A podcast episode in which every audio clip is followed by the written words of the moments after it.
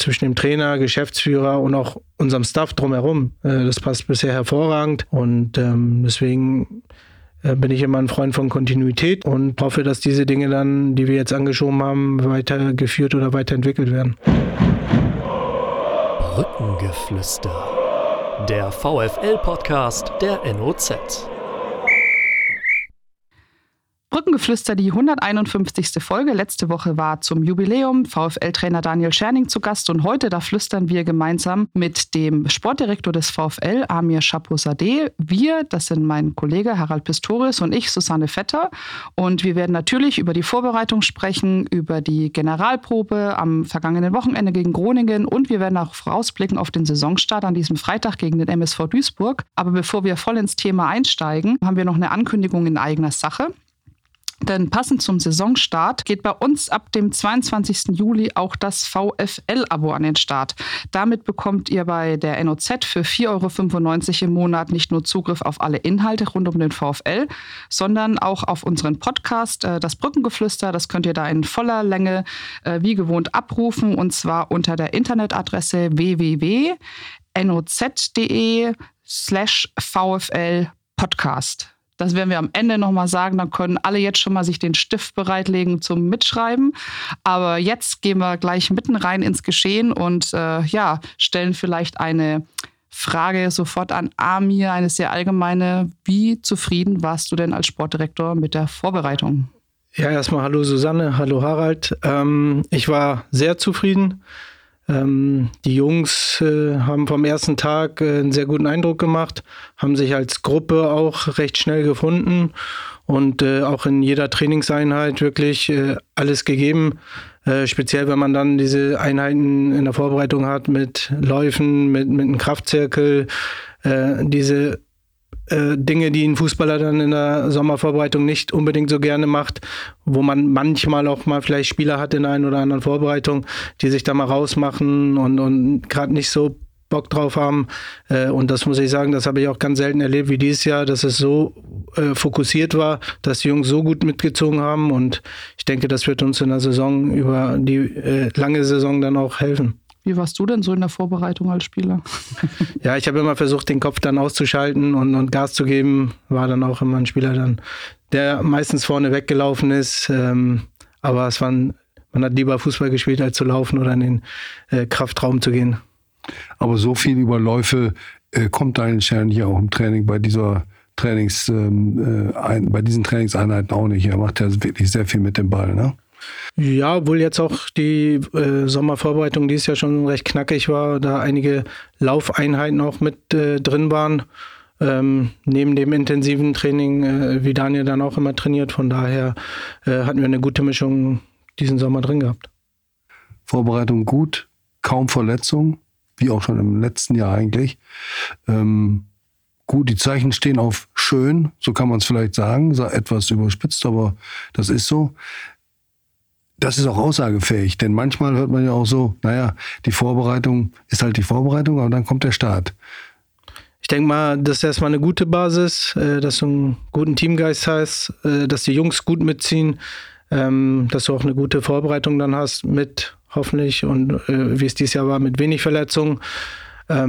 Ja, eine Basis für eine gute Saison, äh, äh, aber auch keine Garantie jetzt, dass du in die Saison startest und gleich äh, irgendwie den nächsten Gegner dann äh, äh eine Packung gibst und, und, und, und nach Hause schickst. Äh, ganz so ist es nicht. Wir haben es letzte Woche erlebt, als, glaube ich, Hannover 96 ihren letzten Test gegen Groningen, glaube ich, mit 3 zu 0 gewonnen haben und jetzt nach Kaiserslautern ge gefahren sind und das Spiel verlieren. Also, ähm, ja, da sollte man immer die Testspielergebnisse immer nicht äh, zu hoch werten.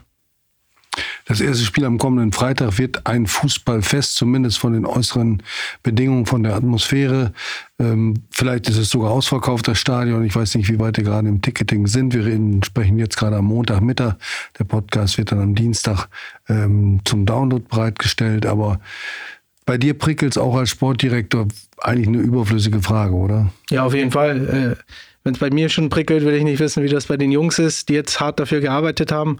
Ähm, letztes Jahr hätten wir schon die Saison geöffnet äh, oder eröffnet gegen MSV Duisburg zu Hause auf dem Freitag, äh, wo das Spiel leider äh, ausfallen musste, weil der Gegner äh, viele Corona-Fälle gehabt hat. Deswegen hoffe ich, dass wir jetzt am Freitag starten können äh, in einem sensationellen Rahmen. Freitagabend Bremer Brücke, Flutlicht, zu Hause, Eröffnungsspiel. Also mehr geht nicht. Mhm. Ihr habt schon jetzt äh, in der Vorbereitung gemerkt, dass die Nähe auch zu den Fans wieder etwas stärker ist. Es war, gab jetzt unter anderem den VW Cup, es gab auch die, das Fanfest am Wochenende. Ähm, kannst du das mal beschreiben jetzt im Vergleich zur vergangenen Saison, was das auch äh, für eine Rückwirkung auf die Mannschaft hat? Ist die dann auch schneller hier in Osnabrück? Kommen die neuen Spieler schneller an? Sind die gleich mehr dabei noch? Ja, ich denke, diese Nähe, gerade wenn man so tolle Fans hat, sehr leidenschaftliche Fans hat, sehr äh, loyale Fans dann auch hat, ähm, die die Mannschaft immer unterstützen, dass man da auch eine gewisse Nähe dann zu denen aufbaut. Und äh, zum Glück ist es wieder möglich, dass man eben auch diese Fanfeste dann hat, wo äh, Mannschaft und, und Fans sich noch besser, noch näher kennenlernen und man auch äh, äh das ein oder andere Gespräch auch mit den Fans führen kann. Und das äh, tat, glaube ich, allen dies Jahr ganz gut. Mhm, wie war das am Samstag? Ähm, bist du da noch oft angesprochen worden dann? Ihr habt dann noch eine lange Autogrammstunde gegeben auch und ja, natürlich. Äh, in diesem Rahmen wechselt man auch das ein oder andere Wort dann äh, mit dem, mit dem einen oder anderen Fan dann auch und hat einen gewissen Austausch. Deswegen sage ich auch, äh, tut das der Mannschaft gut, tut uns gut, tut den Fans gut, da auch mal einen persönlichen Eindruck dann zu haben. Und dieses Jahr ist es Gott sei Dank möglich gewesen. Was ist denn die häufigste Frage, die die Fans dem Sportdirektor stellen? Ähm, ja, Saisonziele welche Spiele, äh, Spieler eventuell noch kommen, auf welchen Positionen, das sind so meistens die Fragen. Hm, ich wollte gerade fragen, ob es eher, eher so war, dass sie die auf die Schulter geklopft haben und gesagt haben, Mensch, bislang ganz gut gemacht oder wer, wer kommt denn jetzt noch? oder hielt sich die Waage? Ja, meistens ist immer das Interesse dann da, wie dann die Mannschaft aussehen wird und auf welchen Positionen man sich noch verstärkt, ob man sich noch verstärkt und äh, ja, das, das sind ja auch keine so ganz äh, abwegigen Fragen und wir schließen mal gleich noch mal an. Welche Verpflichtungen hältst du denn noch für machbar, möglich und finanzierbar? Machbar möglich, muss man gucken. Es ist, äh, wie ich es immer erwähne, muss immer im Rahmen unserer finanziellen Möglichkeiten sein, die jetzt äh, nicht ganz so optimal sind wie bei äh, zehn oder elf anderen Vereinen in der Liga. Und in dem Rahmen bewegen wir uns da, äh, haben dann immer äh, gewisse Profile, Positionsprofile da im Kopf und ähm, dann gucken wir, ob und was dann möglich ist. Was sind es denn so äh, für Profile aktuell? Also natürlich ein schneller Flügelstürmer ist klar, das äh, haben wir auch schon öfter kommuniziert. Der könnte noch ganz gut reinpassen. Ja, ja Gibt es genau. noch weitere oder ist das das, auf das sich es gerade fokussiert? Ja, der Fokus liegt momentan auf einen Spieler, der dann ähm, gewisses Tempo mitbringt, viel Tiefgang mitbringt. Ähm, eins gegen eins Situation. Eins gegen eins Situation dann auch lösen kann. Und da muss man dann immer mal wieder gucken. Wir sind schon recht fortgeschritten in der Transferzeit, äh, was dann eventuell nochmal von oben abfällt, ähm, ob es dann in den Rahmen passt. Manchmal muss man auch vielleicht nochmal Abstriche machen und findet nicht ganz so das Profil, was man äh, zu 100 äh, Prozent erfüllt bekommt. Ähm, und da muss man immer auch äh, äh, flexibel sein und gucken, was dann möglich ist. Ja. Vielleicht die Frage ist, ähm, ja, die müssen wir einfach stellen, weil er eben letztes Jahr hier war und einer von den herausragenden Spielern der Saison war, Aaron Opoku. Ich weiß, wie die Verhältnisse sind, wie die Gehaltsgefälle sind zwischen dritter und zweiter Liga, dann noch bei einem Club wie dem HSV. Nur dennoch ähm, ist es vollkommen außer Reichweite und außer jeder Vorstellung, dass es vielleicht doch einen Versuch lohnt, mit Ehren, er müsste dazu, glaube ich, seinen Vertrag verlängern, nochmal auszuleihen oder zu transferieren. Äh, denn der Junge muss ja eins auch wissen, äh, wenn er jetzt in Hamburg nochmal ein Jahr auf der Bank sitzt, kommt er keinen Schritt weiter. Und er hat hier in Osnabrück, ja, ich würde mal sagen, das beste Jahr seiner Karriere gehabt und sich unheimlich wohlgefühlt. Ja, das stimmt. Ich denke, die Leihe hat für alle Parteien Sinn gemacht. Ähm, Aaron äh, war ein wichtiger Eckpfeiler letztes Jahr äh, bei uns in unserem Spiel. Es war schon äh, viel Überzeugungsarbeit, um Aaron äh, dann auch äh, von uns, von unserem Projekt, von unserem Verein dann auch zu überzeugen, ähm, weil es auch viele andere Anfragen dann gab. Und äh, ich denke, dass er sich hier sehr wohl gefühlt hat, dass er tolle Leistung gebracht hat. Ähm, er hat noch zwei Jahre Vertrag in Hamburg. Äh, von daher geht es jetzt darum, glaube ich, äh, für die Parteien, ähm, ja, dass Aaron, denke ich, jetzt auch äh, einen nächsten Schritt wieder machen möchte, dass es da viele Anfragen gibt, äh, national, international sogar mittlerweile. Und äh, da sind solche Themen dann für den VfL leider sehr, sehr schwierig. Ähm, wenn man die Gehälter dann nimmt, äh, die so ein Zweitligist wie der HSV dann auch bezahlt, ähm, da können wir auf jeden Fall nicht mithalten. Nichtsdestotrotz äh, haben wir bis dato natürlich trotzdem immer versucht, den Kontakt zu halten und den Berater und Aaron äh, trotzdem von uns in irgendeiner Form dann zu überzeugen. Also vollkommen ausschließen und ein Reihenhaus drauf wetten, dass gar nichts geht, würdest du nicht. Ja, ich glaube, im Fußball, das habe ich gelernt, sollte man generell nichts ausschließen. Aber da muss man auch äh, realistisch sein und sagen, er hat eine tolle Saison gespielt, da gibt es jetzt viele Anfragen, auch international. Aber warum ist er nicht weg? Es ist von Rapid Wien die Rede gewesen. Hat es auch damit zu tun, dass der HSV vielleicht ungern innerhalb der eigenen Liga einen solchen Spieler mit diesen prinzipiellen Möglichkeiten ausleihen will? Ja, ich kenne die Planungen vom HSV jetzt nicht. Äh, das steht mir auch ehrlich gesagt nicht zu. Was ich jetzt halt nur gesehen und verfolgt habe, äh, dass er jetzt gestern gegen Braunschweig wieder nur 90 Minuten auf der Bank saß von daher denke ich, dass er mit der Situation sicherlich auch nicht zufrieden ist. Ja. Gut. Mhm. Ähm, Aaron kam letztes Jahr sehr, sehr spät und es war auch dieses Profil, das ihr dann eben noch gesucht habt. Ist äh, bei diesem Profil es einfach schwieriger, aus dem Pool was zu finden und muss man deswegen gerade da noch warten? Ja, ich glaube generell ist es in Deutschland gar nicht so einfach, diese klassischen Flügelspieler mit Tempo und Eins gegen Eins zu finden. Also in Holland hat man viele dieser Spieler, in Deutschland jetzt einen typischen Neuner oder Flügelspieler äh, mit Tempo Eins gegen Eins, äh, Typ Straßenkicker zu finden. Ähm, das ist gar nicht mehr so einfach wie früher wahrscheinlich mal. Von daher ist es glaube ich, nur ein äh, kleinerer Pool, äh, wo dann viele drauf gucken und, und auch suchen. Mhm. Und dann ist es auch eher wahrscheinlich, dass es wieder eine Laie wird. Ne? Das hat man jetzt so ein bisschen rausgehört. Das kann eine Laie sein, aber muss auch nicht. Von daher, wir beschäftigen uns mit ablösefreien Spielern, mit äh, potenziellen Laien auch und die Dinge sind offen. Mhm. Wir haben auch schon oft über die finanzielle Lage gesprochen, die den VfL, was seinen Personalkostenaufwand für Mannschaft und Trainerstab im Mittelmaß der dritten Liga einsortiert, was aber nichts heißen muss, wie man auch an euch in der letzten Saison und an vielen anderen Clubs gesehen hat, auch 2018, 19, als Daniel Thume im VfL aufstieg, war das sicherlich kein Kader, der von den Kosten her ganz oben lag. Ähm, eine Variante, ähm, an Geld zu kommen, außer dem Sponsoring, den Zuschauereinnahmen und sonstigen Aktivitäten, für die vor allen Dingen dann Michael Welling zuständig ist, ist natürlich Spieler zu verkaufen, so wie es ja gelungen ist mit Moritz Heyer, indirekt auch mit Daniel Thun als Trainer. Nun gab es diesmal ein Angebot für Lukas Kunze. Im Raum stehen 500.000 Euro Ablöse von Treuden. Bernd Hollerbach ist der Trainer, äh, den du auch kennst, gut kennst. Ähm, ihr habt dann Nein gesagt und das war richtig? Fragezeichen. Ja, ich denke schon. Also auch da muss man wieder unterscheiden. Ich war Kapitän von Bernd Hollerbach, aber da muss man immer äh, das Private und das Sportliche auch äh, gucken und trennen. Da haben wir äh, ein offenes Verhältnis und ähm, ja, er weiß auch, wie wichtig der Lukas für uns ist für unsere Ziele äh, dann auch ist und für unser Spiel auch ist, äh, der letztes Jahr eine hervorragende Saison gespielt hat, ähm, auf den auch immer Verlass ist und eine Top-Einstellung da auch mitbringt. Von daher ähm, ja, waren wir jetzt nicht in der Situation, in dieser Saison zu sagen, wir müssen irgendwas machen, sondern wir haben uns äh, ja, einen gewissen Stamm letzte Saison aufgebaut, wollten auf diesen Kader dann aufbauen und äh, wenn jetzt nichts Unmoralisches äh, kommt, äh, dann werden wir das sicherlich auch nicht machen. Hm, ab wann wäre es denn unmoralisch geworden?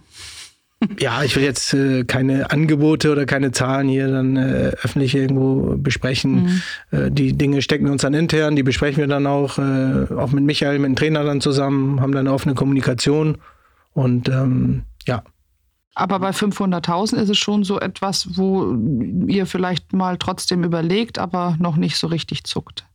Ja, sicherlich überlegt man da auch. Man muss auch äh, die Seite des Spielers auch verstehen. Mhm. Da kommt ein Angebot aus der ersten Liga Belgien, wo die Zahlen wahrscheinlich auch äh, ganz andere sind.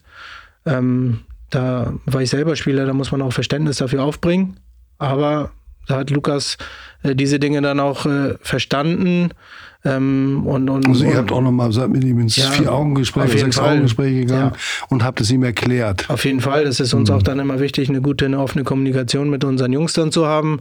Lukas hat das dann auch äh, verstanden und äh, vom ersten Tag an hier äh, ja, Gas gegeben, hat sich gar nicht hängen lassen, hat keinen Zweikampf gescheut. Von daher, ja, eine ähnliche Situation auch letztes Jahr bei Sebastian Klaas, nachdem er uns schon frühzeitig dann auch mitgeteilt hat, äh, dass er den nächsten Schritt jetzt machen möchte Richtung Paderborn.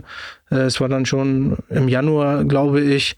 Ähm, da hat man es auch gesehen. Der hat eine tolle Rückrunde gespielt, hat sich in Dienste des Vereins gestellt, hat tolle Leistung gebracht. Wenn wir das Spiel in Zwickau äh, nehmen und sehen, wo er äh, den Zweikampf nicht scheut, äh, Mit dem Torwart. mit dem Mhm. Torwart zusammenprallt.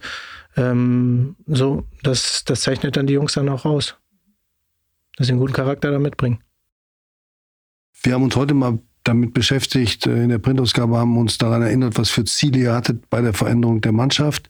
Ihr habt ja nicht nach einem Kochbuch eingekauft, sondern schon nach einem gewissen, nach, nach einem gewissen Plan, genau wie es das letzte Jahr auch das war. könnte man fast schon mit einem Koch Kochbuch vergleichen, ja, um die passenden Rezepte zu finden. Ja. Ähm, würdest du denn sagen, dass ihr die wesentlichen Ziele, die ihr hattet, ihr wolltet mehr Konkurrenzdruck äh, schaffen, ihr wolltet die Körperlichkeit im Spiel erhöhen, ihr wolltet äh, die taktische Variabilität steigern und vor allen Dingen auch dieses Manko der Offensive, das euch trotz sehr, sehr guter Kombination und Ansätze oft dann die letzt, im letzten Drittel die Wucht, die Durchschlagkraft, die Gradlinigkeit, wie immer man das beschreiben will, aber jeder hat es gesehen, äh, das abzustellen und da besser zu werden. Würdest du unterm Strich jetzt mit allen Vorbehalten nach der Vorbereitung sagen, ja, das hat an sich geklappt?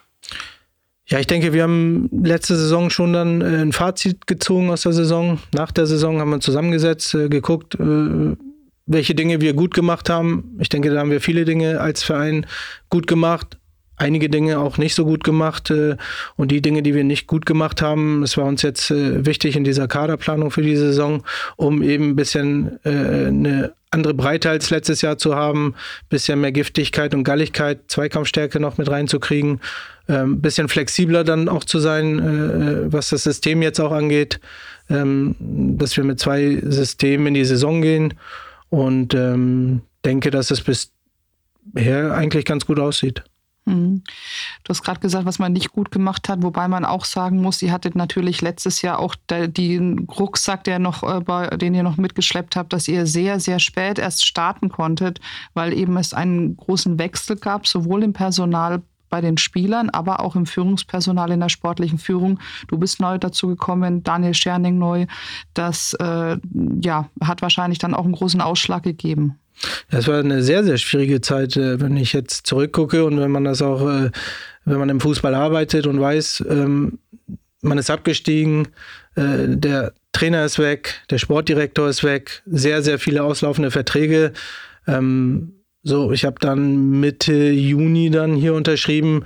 Das heißt, dort nur zweieinhalb Monate Zeit, um eine komplett neue Mannschaft zusammenzustellen, gepaart mit den Ideen auch des Trainers. Das war schon, ehrlich zu sein, eine Herkulesaufgabe. Und wenn man die finanziellen Dinge dann auch äh, hier weiß, also auch nicht ganz so einfach, äh, dort dann in zweieinhalb Monaten zu agieren. Aber ich denke, das ist uns äh, gut gelungen, der Umbruch. Und auf dem wollen wir jetzt natürlich auch aufbauen. Was mir dann auch natürlich auch immer wichtig ist, ähm, auch für unsere Fans oder unser Umfeld, dass wir die Themen jetzt auch nicht immer erwähnen, dass wir nur, weiß ich nicht, von der Budgettabelle nur Elfter sind, also um nicht auf die Tränendrüse zu drücken oder rumzujammern, sondern um einfach mal äh, dass unser Umfeld auch weiß, unter was für Möglichkeiten man hier äh, arbeitet, dass du natürlich in gewisse Regale nicht reingreifen kannst. Siehe Terence Boyd im Winter für äh, eine gewisse Ablösesumme plus Gehalt dann, ähm, der nach Kaiserslautern dann wechselt. Kurz nach einer Genau. Insolvenz. Genau, kurz nach der Insolvenz auch wichtig zu erwähnen. Ähm, all das machen wir nur, dass die Leute das nur ein, einfach auf dem Schirm haben, um das eine oder andere besser äh, einzuordnen. Aber auch nichtsdestotrotz sind Daniel und ich äh, sehr ehrgeizig und ehrgeizig genug, um dann trotzdem versuchen, das Maximum rauszuholen, um äh, viele Gegner oder Mannschaften dann auch vor schwierige Aufgaben zu stellen. Hm, Wir wollen das Thema jetzt nicht ganz groß auswalzen nochmal, aber ist es schon was, was sich, was sich verärgert hat im Nachhinein, wenn man sich das so anschaut und jetzt gerade sieht, Kaiserslautern den Zweitliga-Auftakt äh, bestritten und dann, ja, wie es dazu gekommen ist? Ja, das ist bodenlos, das ist eine Frechheit, muss ich sagen. Also ähm, wollen wir noch mal ganz kurz für alle, die den Fall vielleicht nicht so in Erinnerung haben, sagen, was passiert ist. Der DFB hat die Möglichkeit gegeben, aufgrund der Corona-Pandemie, dass Vereine in wirtschaftlicher Not in die Insolvenz gehen können, ohne dass es den üblichen neun Punkte Abzug gibt. Und das hat dann Kaiserslautern in, die, in der letzten Saison genutzt, ähm, ist damit, weiß nicht, wie viele Millionen Schulden losgeworden. Die Gläubiger waren unter anderem Vereine, ne? Auf jeden Fall. Ich, ich weiß es noch aus Würzburg, äh, die äh, noch auf Gelder gewartet haben, den äh, Bachmann damals äh, nach Kaiserslautern verkauft haben. Natürlich kennt man den einen oder anderen Bekannten aus dem Fußball, die auch auf gewisse Ablösesummen äh, vom 1. FC Kaiserslautern äh, gewartet haben, dass sie die Gelder erhalten. Die haben die Situation dann ausgenutzt, sind in die Insolvenz gegangen. Äh, ich weiß gar nicht, am Ende wurden keine Punkte, glaube ich, keine, abgezogen. Nein. Somit äh, ist man auch noch in der Liga geblieben.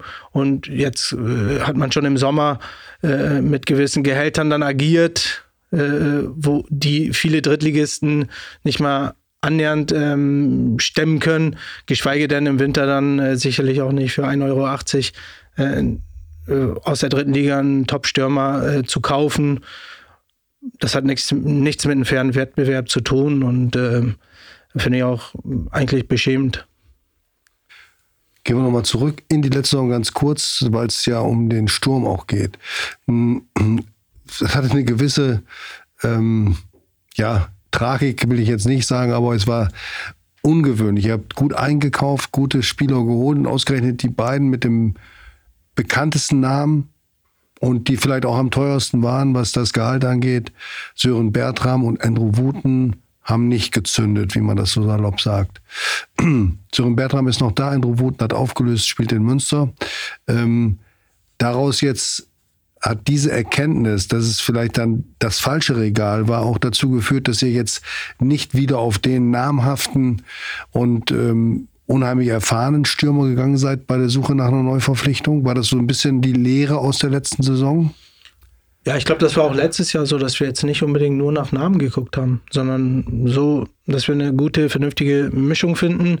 Ich habe ja auch schon mal gesagt gehabt, dass wir nur zweieinhalb Monate Zeit hatten, wo viele Spieler dann auch schon vom Markt gewesen sind, um eine schlagkräftige Mannschaft auf die Beine zu stellen, um eben nicht so ein Szenario vielleicht zu haben wie in Würzburg, dass du dann aus der zweiten Liga durchgereicht wirst in die Regionalliga. Ähm, so, und da sieht man auch, wie der Fußball sich verändert hat, dass es dann nicht nur nach Namen, nach Spielen äh, oder nach Dingen, die vor Jahren mal passiert sind, äh, mittlerweile geht, sondern ähm, man noch mehr in die Tiefe reingehen muss. Was passt zu meinem Kader? Was sind meine Anforderungen? Und wo äh, kann der den, Spieler sich hinentwickeln? Ne? Wo kann der Spieler sich hinentwickeln? Und ähm, was brauche ich für meinen Spielstil auf der Position so und da haben einige Dinge gut geklappt, einige Dinge eben auch nicht. Äh, wir hatten uns natürlich von Andrew und Sören mehr erwartet oder erwünscht und das ist dann manchmal auch so, wo es dann leider nicht so klappt, wie sich alle Parteien das vorstellen und äh, was uns natürlich dann auch immer wichtig ist, dass wir äh, eine offene und äh, direkte Kommunikation dann auch immer mit den Spielern haben. Ich habe Ihnen unter anderem gesagt, dass Sie, dass ihr äh, ja nicht mehr sportlich mit Ihnen plant. Ähm, ich glaube, Sören Bertram sucht ja auch noch oder es ist seid ihr, glaube ich, auch noch in Gesprächen, dass er eventuell auch noch einer, ein Abgang wäre in dieser Saison, in dieser Transferperiode. Ne? Genau. Also auch Sören weiß, äh, wusste frühzeitig jetzt äh, mhm. am Anfang der Saison, sowohl er als auch sein Berater, wie seine Situation hier sein wird. Deswegen hoffe ich und wünsche ich ihm, dass er einen neuen Verein findet und ähm, da eine andere Rolle spielt äh, als jetzt bei uns hier. Ähm, ja. Hm. Wenn man sich das jetzt mal anguckt, nicht nur im Sturm. Wir haben gestern zusammengesessen unter anderem und geguckt, was könnte denn eine Startelf sein äh, für das Spiel gegen Duisburg. Ähm, das sind sehr, sehr viele Kandidaten oft, wo wir sagen, hm, die sind aber jetzt nah beieinander. Wir, es hat sich noch gar nicht so, natürlich auf einigen Positionen schon was herauskristallisiert, aber selbst ja, auf, ich sag mal, auf verschiedenen Positionen wie, wie, äh, wie in der Innenverteidigung gibt es verschiedene Varianten. Und ähm, ist das etwas, worauf ihr sehr, sehr starken Wert gelegt habt, ne?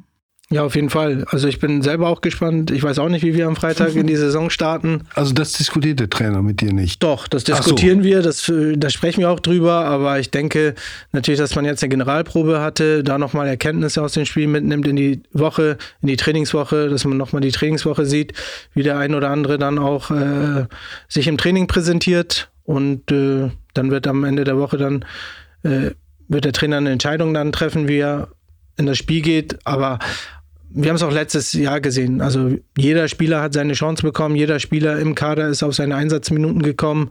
Dieses Jahr sage ich auch, dass wir eine andere Breite auch haben, dass die eine oder andere Entscheidung schwieriger wird, aber die Saison ist brutal lang mit 38 äh, Ligaspielen. Dann hast du den äh, NFV-Pokal noch, äh, da kommen hoffentlich viele Spiele noch dazu. Und somit wird jeder Spieler wichtig sein, jeder Spieler wird gebraucht und äh, in Zuge dieser langen Saison äh, wird sich das ein oder andere auch äh, ändern. Also es geht immer um Leistung. Hm, hast du aktuelle Erkenntnisse, ob Sven Köhler es noch schafft, äh, trotz dieser Trainingspause durch die recht hartnäckige Erkältung? Er hat ja ein paar Minuten gespielt gegen Groningen. Ja, ich glaube erstmal, dass äh, Köhli ein erfahrener Spieler ist, äh, ein Spieler auch ist, der Dinge dann auch äh, einschätzen, einordnen kann, wie fit er dann jetzt selber ist. Das wird er mit dem Trainer dann auch besprechen und ähm, Klar fehlt ihm jetzt äh, die Woche oder anderthalb Wochen, die jetzt auch sehr wichtig waren, die Testspiele auch. Ähm, und gerade mit der Krankheit da muss man auch immer ein bisschen vorsichtig sein und ja. aufpassen. Aber ich denke auch jetzt die 20 Minuten, wo er reingekommen ist, hat man auch natürlich wieder seine Qualitäten auf dem Platz gesehen. Dann würde man ja am Freitag, bis auf Timo Bermann, da können wir uns nicht vorstellen, dass das nun jetzt noch reicht, hat in der Vorbereitung ja auch nicht gespielt. Ähm, nur Timo Bermann, also nur ein Spieler und nicht zur Verfügung stehen. Ja, ich hoffe, dass wir jetzt die Woche auch äh, verschont bleiben von Verletzungen oder äh, genau auf Holz klopfen, genau, dass wir da verschont bleiben von Verletzungen oder von Erkrankungen und äh, der Trainer dann am Freitag aus dem Vollen schöpfen kann. Hm. Als wir darüber gesprochen haben, wen wir uns für die Startelf vorstellen können, ist uns, haben wir vor allem auch über einen Spieler gesprochen, der für uns so den größten Sprung mitgemacht hat, ne? Äh, Emeka Odua. Das ist schon, äh, ja, der kam im Winter, hatte dann einen schweren Start Corona. und hatte zweimal Corona sogar und äh, ja, hatte vorher einen Verein, wo er kaum trainiert hat oder, oder glaube ich gar nicht über einen gewissen Zeitraum, einen längeren. Ähm, das hat ihm richtig gut getan, jetzt mal so die volle Vorbereitung mitzumachen und alles. Ja, man darf auch da nicht vergessen, der Junge ist erst 20 gerade geworden. Mhm. Äh, ein sehr junger Spieler, ein sehr talentierter Spieler, äh, für sein Alter schon unheimlich äh, robust auch, bringt viel Tempo auch mit. Ähm, ja, die Situation im Winter war schwierig. Er hatte äh, gar kein Mannschaftstraining gehabt. Er war Corona erkrankt. Ähm, es haben sich viele, Spiel, äh, viele Mannschaften dann auch äh, oder viele Vereine um ihn bemüht. Das musst du dann auch als junger Spieler erstmal verarbeiten können.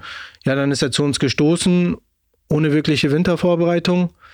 Hat sich dann wieder äh, eine Corona-Erkrankung hier in Osnabrück geholt. Das heißt, ja, das hat sehr lange gedauert, bis er erstmal annähernd fit wurde. Und als er dann äh, fit war, dann hat er immer noch keine Testspiele gehabt, das heißt nur Training. Deswegen hat es ihn jetzt gut getan und da muss man auch erstmal sagen, er kam sehr, sehr fit schon in die Vorbereitung, hatte super Werte gehabt, hat eine tolle Vorbereitung gespielt. Und fünf dem, Tore, ne? Genau, fünf Tore, auch sehr fleißig gewesen, gut gearbeitet und ich hoffe, dass er jetzt diese positiven Dinge mit in die Saison nimmt, äh, dann kann er ein wichtiger Faktor auch äh, werden. Für uns ist er so ein bisschen wie ein, wie ein verkappter Neuzugang. äh, er selbst sieht es ja, glaube ich, auch so, denn im Trainingslager, als die Spieler dem Ritual sich unterwerfen mussten, die neuen Spieler, äh, ein Lied zu singen, äh, da hat er auch gesungen, ne? Wenn ich ehrlich bin, das weiß ich ehrlich gesagt gar nicht. die paar Tage war ich natürlich auch zu Hause, weil die ja. meine Lebensgefährtin da hochschwanger war und da habe ich jetzt nicht alles mitbekommen, aber ich weiß, dass das ein oder andere Highlight dabei war, äh, unter anderem auch Erik Engelhardt, ja. Mhm. Mit der italienischen Hymne, ne? Genau. Da ja. sind wir mal gespannt. Wenn wir den im Podcast haben, kannst du dann schon mal Werbung dafür machen, dass er hier singt? äh, kann ich nur äh, wärmstens empfehlen. Und wenn ihr mal einen italienischen Dolmetscher anscheinend braucht, äh, wird das wahrscheinlich auch funktionieren. Wunderbar. Ich glaube auch, er hat eine offizielle Chorausbildung. Aber weil du es gerade gesagt hast, äh, Glückwunsch auch nochmal äh, hier an dieser Stelle. Du bist Vater geworden ähm, und ähm, hattest es natürlich jetzt in dieser Vorbereitungszeit, ist immer die schwierigste für einen Sportdirektor, ja dann eben auch noch äh, familiär ähm, da einiges, worauf dein Fokus gerichtet war. Wie schwierig war das denn für dich in dieser Zeit? Zeit auch ähm, ja immer die Nähe auch dann zu der Mannschaft zu suchen? Ja, natürlich unmittelbar, äh, als die Geburt dann anstand, äh, war es nicht ganz so einfach, aber ansonsten habe ich eine tolle Partnerin an meiner Seite, die dann auch mir äh, ganz viel Stress dann außerhalb des Platzes abnimmt und ja, meine beiden Mädels das momentan sehr, sehr gut da auch zu Hause machen und mich dann auch äh, sie extrem entlastet, dass ich auch äh, voll und ganz meinen Job ausüben kann. Deine Frau Luisa hast du in Würzburg kennengelernt, ne? Susanne ist also eine Lanz, so, so eine halbe Landsmännin von dir, oder? Ja, ich bin ja Oberfränkin und in Ach, Würzburg sind ja Unterfränken. und äh, eure Tochter heißt Ava, das ist ein Name mit, mit iranischen Wurzeln, kann man das sagen? Ja, ja. den gibt es auch im Persischen und äh, ja. Also dafür, dass es ja einer der wenigen Themen, die wirklich wichtiger sind als Fußball, alles Gute nochmal und äh, herzliche Grüße von hier an, wie du gerade gesagt hast, deine beiden Mails, also an äh, deine Frau Luisa und an Ava, die sicherlich auch schon Mitgliedsausweis vom VfL hat. Ja, vielen Dank. Gut. Aber jetzt gehen wir nochmal zurück in den Ernst der Dinge. Hast du dir unsere Startelf denn heute mal angesehen oder sagst du, nee, was die sich da ausdenken, das glaube ich sowieso nicht? ja, ich habe mal kurz drüber geschaut. Äh, ja, wird die Trainingswoche dann auch zeigen, wer sich da nochmal dem Trainer anbietet, ähm, wer da möglicherweise dann am Freitag startet. Ähm, aber alle Spieler, die hier sind, haben ihre Berechtigung, haben sich in der Vorbereitung gut präsentiert. Und ähm, jeder, wie ich es auch vorhin erwähnt habe, wird wichtig sein über die ganze Saison, über die lange Saison, da wird jeder gebraucht werden. Und am Ende steigen nicht die Mannschaften dann auf, die die meiste Kohle haben oder die großen Namen holen, sondern äh, die Mannschaften, glaube ich, die einen langen Atem haben, wie man das letztes Jahr gesehen hat, die einen guten Teamgeist haben, wo jeder für den anderen auch da ist und äh, auch äh, die, die einen guten Plan und eine Idee haben. Mhm. Trotzdem könnte denn, du kennst ja, hast jetzt äh, hast gesagt, du hast mal drauf geguckt, könnte es denn sein, dass es uns noch, dass wir noch komplett überrascht werden durch einen Spieler?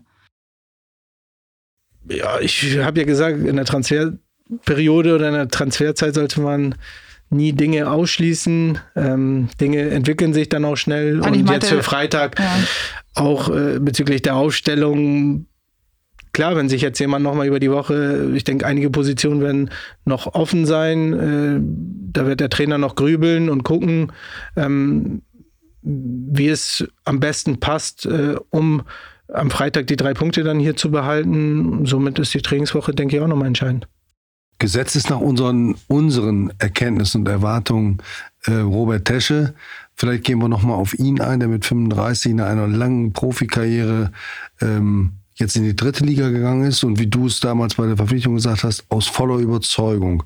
Das hat er nach meiner Auffassung und auch unserer Auffassung, unseren Eindrücken in der Vorbereitungsphase absolut gerechtfertigt, sowohl im Training, wo man ja auch viel sehen kann, wie sich ein Spieler einfügt, aber auch im Spiel mit äh, gar nicht mal so spektakulären Aktionen, aber mit einer ganz niedrigen Fehlerquote. Er klaut viele Bälle, er spielt, geht im richtigen Moment in den Zweikampf, er spielt einen einfachen, aber guten Pass. Also da ist viel viel Zuwachs an Führungsstärke und an Sicherheit und Stabilität. Wie habt ihr euch davon überzeugt, dass er dieses Kapitel Osnabrück so angeht und wie habt, hat äh, er euch überzeugt? Ja, ich denke, aus den persönlichen Gesprächen dann mit Robbie und seinem äh, Berater vor allen Dingen auch, äh, der sehr offen, sehr ehrlich, sehr transparent da auch war, sehr professionell war, also sehr gute, offene, professionelle Gespräche. Ähm, und man hat schon in den ersten Tagen dann auch gesehen, äh, wie schnell sich äh, Robbie hier gleich eingebracht hat. Äh, die Qualität, die er besitzt äh, und auch, dass er keine Allüren hat und hier ähm, im Training auch vorne wegmarschiert. Also er scheut keinen Zweikampf, äh, in, in, den, in den Einheiten jetzt auch, äh, wo viel Fitness ist, ähm, macht einen sehr guten Eindruck und man hat es in den Testspielen auch gesehen. Er ist jetzt nicht der äh, Spieler, der nur rumbrüllt oder der große Lautsprecher dann ist, aber durch seine Art, wie er Fußball spielt, durch seine Ausstrahlung auf dem Platz, durch seine Ballruhe und, und seinen Überblick, äh, glaube ich, äh, wird er dadurch schon äh, einen, einen enormen Mehrwert für die Mannschaft und für den Verein dann auch haben. Und Daniel kannte ihn.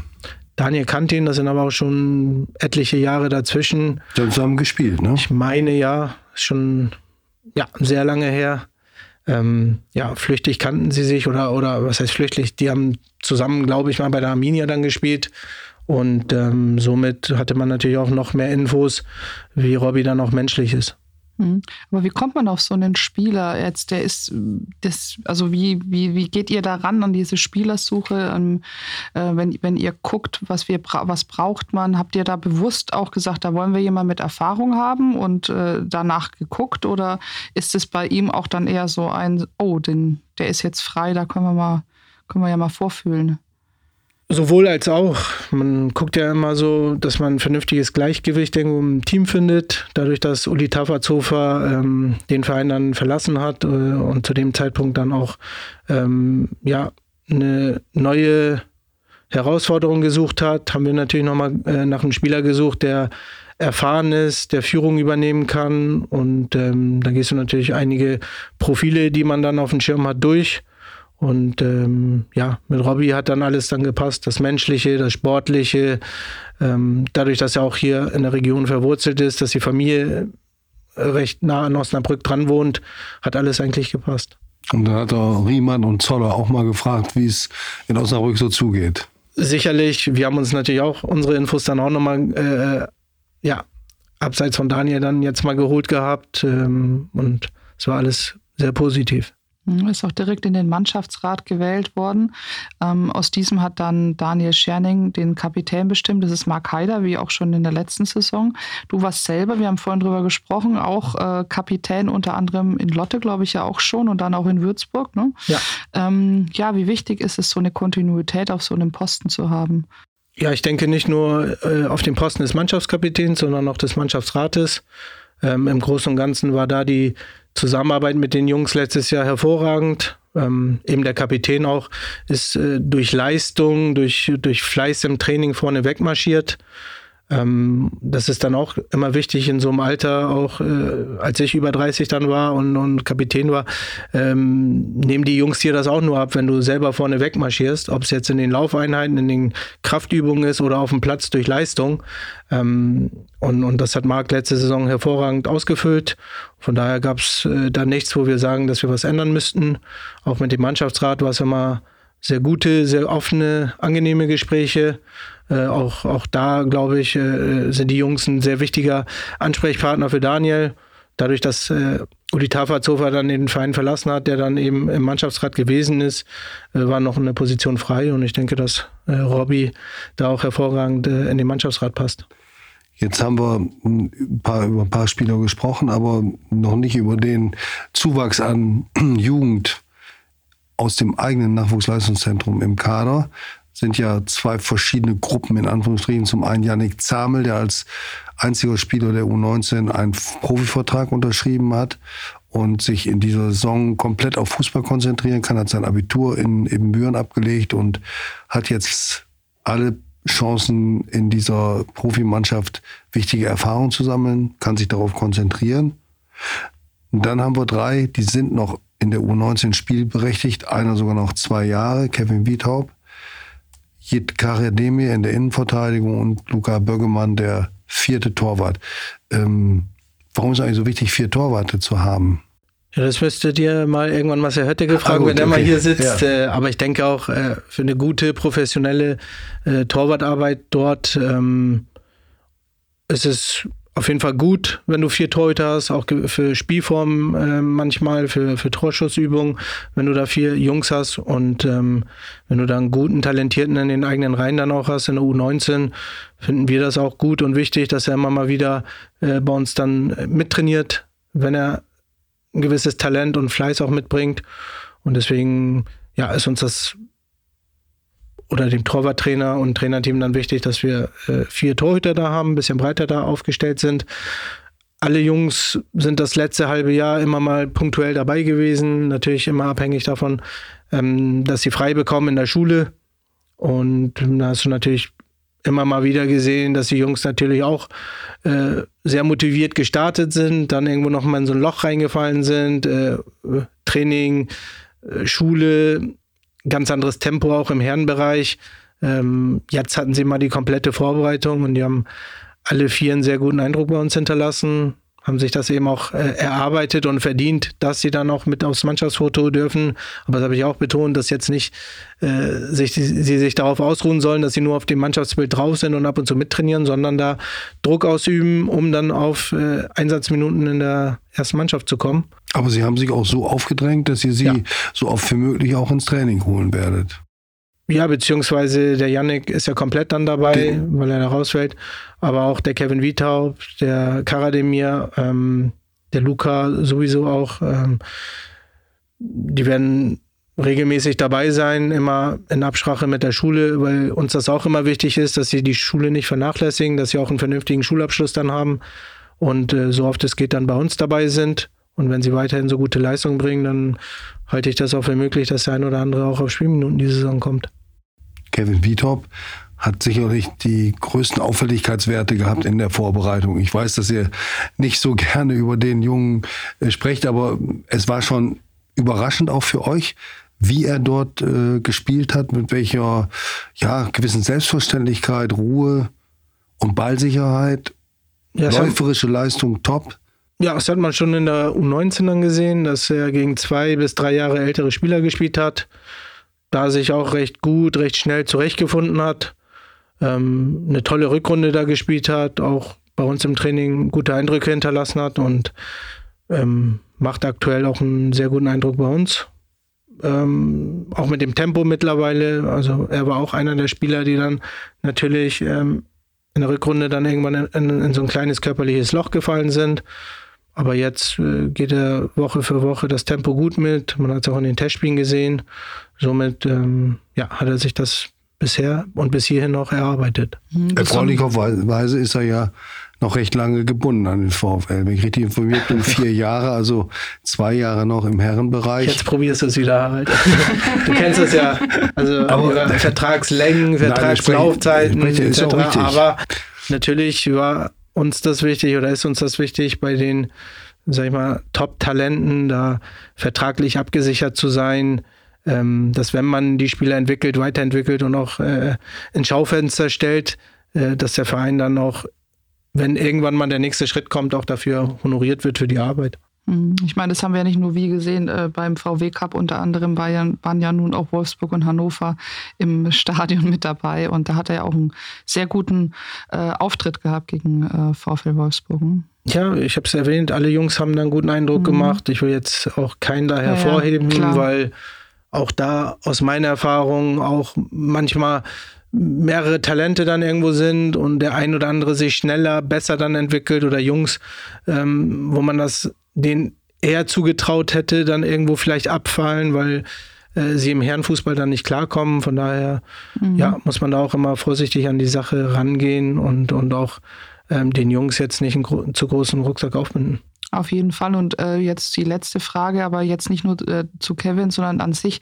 Diese jungen Spieler, die, äh, du hast es gerade gesagt, die vielleicht auch zwischendurch mal in ein Loch fallen, ähm, die ihr jetzt aber fest auch dabei habt und die ihr ja fördern und fordern wollt, ähm, nimmst du die auch mal speziell nochmal raus, sprichst mit denen, gibst denen von deinem Erfahrungsschatz, deiner Entwicklung äh, ähm, was weiter?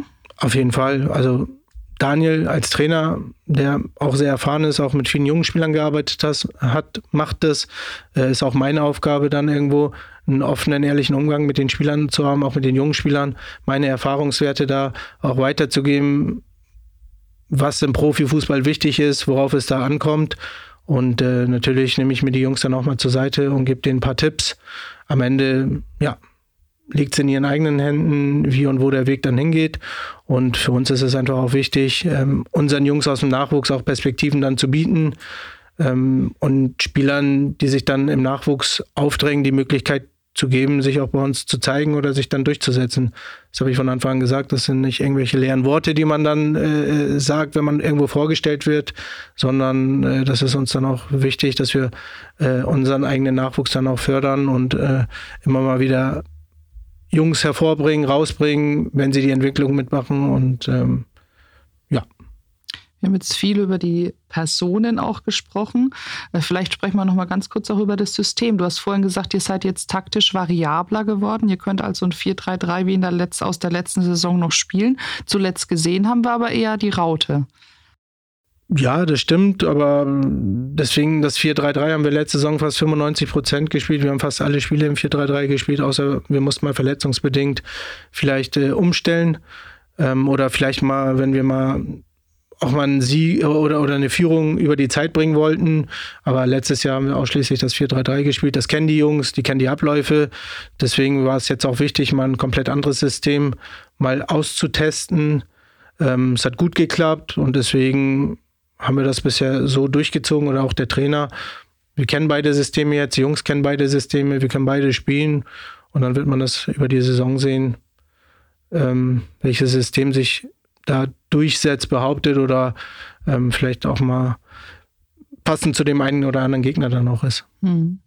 Und einer, der sich, der davon auch unter anderem profitiert hat, nämlich, äh, ähm, dass ihr jetzt mit dieser Raute spielt, der ganz gut hinter diesen Spitzen äh, sich wohlfühlt, das ist Chauncey McCullough. Auf jeden Fall. Also Chance hat letzte Saison für sein erstes Jahr, das darf man auch nicht vergessen, dritte Liga, äh, hat er eine sehr gute Runde gespielt, hat eine sehr gute Hinrunde vor allen Dingen gespielt, hat in seinem ersten Jahr, glaube ich, ähm, auf einer Position, er ist ja eigentlich auch kein klassischer Flügelspieler, kann diese Position gut spielen, ist eigentlich ein Zentrumspieler auch, so und äh, hat trotzdem, dass er auf dem Flügel dann gespielt hat, glaube ich, im ersten Jahr acht Tore, zwei, fünf. drei, vier, fünf Vorlagen, mhm. fünf Vorlagen, ja. Ähm, ja, das sind auch äh, hervorragende Werte fürs erste Jahr dritte Liga. Ich hoffe, er gibt sich damit nicht zufrieden, weil, glaube ich, noch so viel mehr in ihm drinsteckt und ähm, ja, es einfach ein sehr hoch veranlagter Spieler ist. Wenn er fleißig und zielstrebig weiter bleibt, dann hoffe ich, dass er erstmal eine gute Rolle spielt bei uns in der Mannschaft, aber auch seine Statistiken dann auch äh, ausbauen kann. Jetzt möchte ich doch nochmal, auch wenn Amir das nicht gerne nochmal auf Verträge zu sprechen können. Ich rede jetzt also nicht über den Langzeitvertrag von Udua, sondern über deinen Vertrag und den vom Trainer. Wenn ich das richtig verstanden habe, ist die Rangordnung so, der Beirat verlängert eventuell, nein, der will verlängern mit Michael Welling, dessen Vertrag Ende 23 ausläuft. Und Michael Welling verlängert mit dir und du verlängerst mit Daniel. Ist das so in etwa von der Rangordnung richtig formuliert? Und wenn ja, wann kommt es dazu, ähm, ja, zu Abschlüssen? Denn es ist nun nicht mehr lange, bis die Saison fängt gerade an, aber dennoch ist es üblich in vielen Clubs, dass Trainer dann schon über die Saison hinaus Bescheid wissen und auch die, vor allen Dingen aber auch die Sportdirektoren. Ja, ich glaube, die Rangordnung äh, ist so. Ähm, ja, glaube grundsätzlich, dass ich mich sehr wohlfühle hier, ähm, dass die Zusammenarbeit auch mit Michael sehr gut, sehr professionell und gegen, gegenseitig auch sehr wertschätzend ist. Ähm, natürlich für uns jetzt auch äh, ganz besonders, dass unsere Kleine hier auch in Osnabrück zur Welt gekommen ist, was uns auch wichtig war. Deswegen fühlen wir uns grundsätzlich wohl und denke, dass wir eine gute Gesprächsbasis da haben. Ähm, ja, um in den nächsten Wochen äh, dann die Gespräche dann äh, zu führen oder weiterzuführen. Ähm, ich glaube, momentan war es wichtig, erstmal ähm, die Planung für die Mannschaft äh, zu finalisieren und, und, und, in die Saison zu gehen, ähm, als jetzt über meinen Vertrag oder was auch immer da zu sprechen. Mhm. Aber du hast gerade gesagt, okay, diese Reihenfolge stimmt schon, aber äh, trotzdem bedingt sich ja vielleicht auch einiges. Ne? Also ich nehme mal an, dass es schon auch eine andere Überlegung ist, ob man gemeinsam in so einem Team wieder weiterarbeitet. Ja, es ist auf jeden Fall sehr wichtig, ähm, da Kontinuität zu haben in einem Verein. Ähm, bisher zwischen dem Trainer, Geschäftsführer und auch unserem Staff drumherum. Äh, das passt bisher hervorragend. Und ähm, deswegen äh, bin ich immer ein Freund von Kontinuität und ähm, hoffe, dass diese Dinge dann, die wir jetzt angeschoben haben, weitergeführt oder weiterentwickelt werden. Hm, Kontinuität im personellen Bereich. Aber wir haben neulich mal ein Interview geführt zu Kontinuität in der dritten Liga. Das muss auch gar nicht unbedingt sein. Du hast gerade gesagt, die Spieler sollen sich auch weiterentwickeln und wollen sich auch weiterentwickeln. Ähm, das Gleiche gilt aber ja auch äh, für euch als sportliche Führungskräfte. Ja, auf jeden Fall, natürlich. Ähm, äh, beschäftigen sich Spieler mal mit Dingen oder, oder auch äh, Führungskräfte. Aber ich kann jetzt nur von mir sprechen. Bei mir ist es jetzt nicht so, dass ich äh, einen Berater habe oder Dinge jetzt anleihe, weil ähm, ich jetzt hier momentan mich sehr wohl fühle, sehr glücklich bin, die Arbeit mir Spaß bringt, in dem Team auch, äh, wie ich es bereits erwähnt habe. Und ähm, ja, Dinge im Fußball habe ich auch gesagt, äh, soll man nie ausschließen, aber das ist jetzt nicht meine Priorität zu sagen, nach einem Jahr äh, versuche ich jetzt wieder woanders hinzukommen. Nee. Es geht auch gar nicht nur darum, dass du woanders hinkommst, sondern vielleicht mit dem VfL woanders hinzukommen. das wäre natürlich unser größter Wunsch. Aber auch da, es muss gesund sein. Also Thema Infrastruktur oder es sollte nicht so sein, dass wenn man mal aufsteigt, äh, dass man ähm, ja ganz, ganz schwierige Bedingungen in der zweiten Liga hat und als Zweitligist im Winter in der Soccerhalle trainieren muss. Also das ist, glaube ich, nicht der richtige und der gesunde Weg, sondern erstmal einen vernünftigen, vernünftigen, gesunden Boden zu haben, eine gute, konkurrenzfähige Infrastruktur, wie wir sie jetzt, als wir äh, beim Testspiel waren, Harald, du durftest das ja live miterleben in Paderborn, was da für Trainingsmöglichkeiten und, und, und Möglichkeiten dort sind, wie professionell äh, da die Bedingungen sind. Du hattest Tränen in den Augen. genau, deswegen, ähm, das ist enorm wichtig für den Verein, ähm, sich da besser aufzustellen, konkurrenzfähig zu sein, um auch gewisse äh, Budgets auch für die dritte Liga äh, kontinuierlich, kontinuierlich zu haben und auch ja, mehr Speck da aufzubauen. Ähm, das sind die Aufgaben, die wir vor der Brust haben, um dann, wenn man den nächsten Schritt da macht, äh, dass man auch als Verein so weit ist. Im August soll es auf dem Schinkelberg losgehen. Da sollen die alten Flutlichtmasten gefällt werden und dann kommen die neuen. Und dann ist das Ziel, dass Anfang 2023 dort ein beheizter und beleuchteter Trainingsplatz für die Profis zur Verfügung steht. Das ist dann der Anfang, denn dann ist das äh, ist, das, ist der Funktionstrakt noch nicht da, die weiteren Plätze noch nicht da und auch die mit dem Wechsel dorthin zusammenhängenden Probleme für Schulen und Amateurvereine sind ja auch noch nicht gelöst. Also da muss man wahrscheinlich auch ein bisschen aufs Gaspedal drücken, um da nicht in so eine St. Nimmerleinstag Schiene zu geraten. Auf jeden Fall. Das ist, glaube ich, ein guter Start, ein guter Startschuss dann mit dem Platz, mit dem, äh, mit der Rasenheizung und dem Flutlicht. Aber dann sollte man auch gucken, dass man die Dinge dann weiterführt und äh, weiterentwickelt, dass man äh, nochmal einen zweiten Platz hat, Funktionsgebäude etc., dass man eben so eine Infrastruktur, wie wir sie in Paderborn gesehen haben, auch zeitnah hier, eine, hier in Osnabrück vorfindet. Susanne, ich habe noch eine Überraschung für dich. Du sprichst das Schlusswort und erklär uns doch bitte nochmal, wie das war mit dem VfL-Abo und dieser komischen Internetadresse. Mit dem VfL-Abo? Jetzt kommt wieder der schwierige Satz. Welcher schwierige Satz? Nein. ähm, nee, also wir haben demnächst äh, ein VfL-Abo ab 22. Juli, wenn der VfL in die Saison startet gegen den MSV Duisburg, ähm, können sich alle unsere Hörerinnen und Hörer und unsere Leserinnen und Leser ähm, die VfL-Inhalte exklusiv auf notz.de sichern und dazu zählt dann auch das Brückengeflüster, unser Podcast. Heute zeichnen wir ihn auch noch auf. Also wir sind sehr froh, dass wir uns heute Morgen alle die Haare gekämmt haben.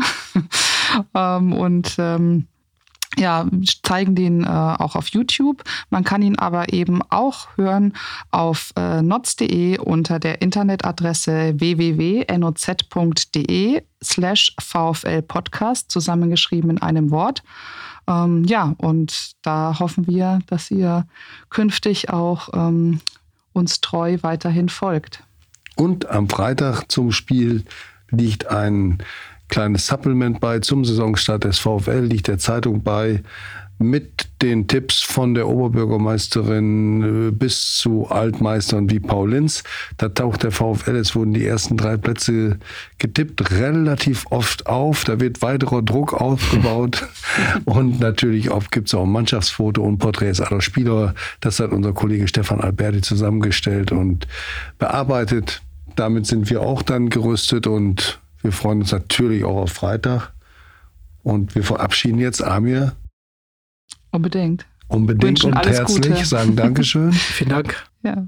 Vielen Dank, alles Gute für den Saisonstart und äh, ja, bis bald. Vielen und für Dank. deine danke. Mädels. Toi, toi, toi. Dankeschön. Tschüss. Tschüss. Ciao.